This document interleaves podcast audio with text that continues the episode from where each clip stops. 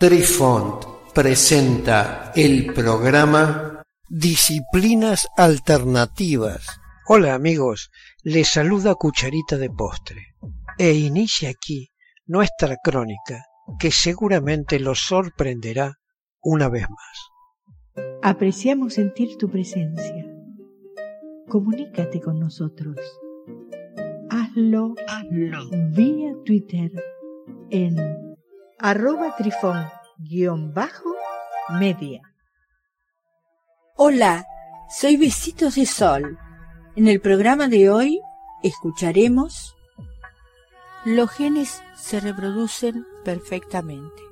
Sin embargo, la mayoría de los científicos creen que la esencia de la vida consiste en la evolución.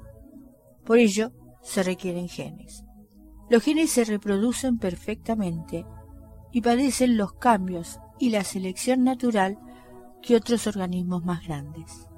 Leslie Orgel del Salk Institute mostró que un gen indefenso, como el que se formó en las arcillas de Lawless, se puede reproducir a sí mismo, incluso son proteínas. Estamos consiguiendo resultados increíbles, ha señalado Orgel, que ha logrado producir cadenas de ocho unidades de largo. El paso siguiente y más importante, obtener genes para disponer de proteínas. Este es un problema que habrá que resolver en el futuro. Todos estos primeros pasos con respecto a los orígenes de la vida son todavía objeto de conjeturas y de debates. Ahora bien, el proceso cada día es más fácil de explicar.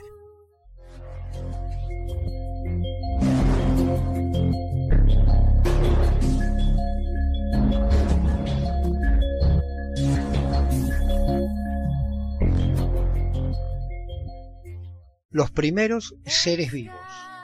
Los primeros seres vivientes probablemente fueron células individuales, tales como las bacterias que fermentan.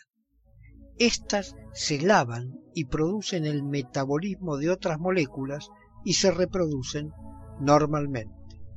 Cuando las células desarrollan fotosíntesis para autoalimentarse, sueltan oxígeno a la atmósfera el oxígeno destruye los gases primitivos, lo que hizo posible el origen de la vida. Estas teorías implican que si esto ocurrió aquí, también podría haber ocurrido en cualquier otra parte del universo. Los meteoritos, que contienen elementos orgánicos, parecen sugerir que la vida química no es exclusiva de la Tierra.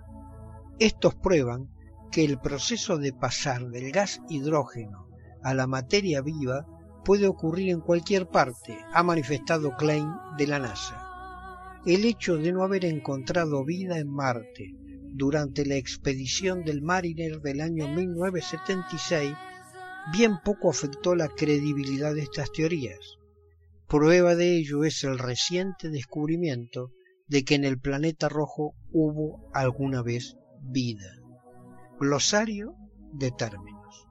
Fotosíntesis es la conversión de materia inorgánica en materia orgánica, gracias a la energía que aporta la luz. En este proceso, la energía luminosa se transforma en energía química estable, siendo el adenosín trifosfato la primera molécula en la que queda almacenada esa energía química. Adelín trifosfático es un nucleótido fundamental en la obtención de energía celular. Está formado por una base nitrogenada llamada adenina unida al carbono de un azúcar del tipo pentosa, la ribosa, que en su carbono tiene enlazados tres grupos fosfato. Nucleótido son moléculas orgánicas formadas por la unión covalente de un monosacárido de cinco carbonos, la pentosa, una base nitrogenada y un grupo fosfato. Monosacárido son azúcares simples de la rama de los glúcidos más sencillos, que no se hidrolizan, es decir, que no se descomponen para dar otros compuestos conteniendo de 3 a 6 átomos de carbono.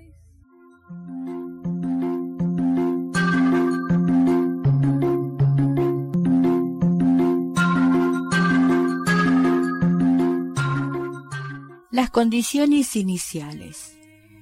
El conocimiento de las condiciones iniciales es de extrema importancia para el estudio del origen de la vida.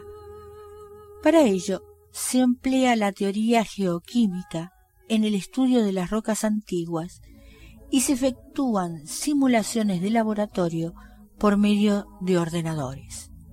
Experimentos que se denominan in silico.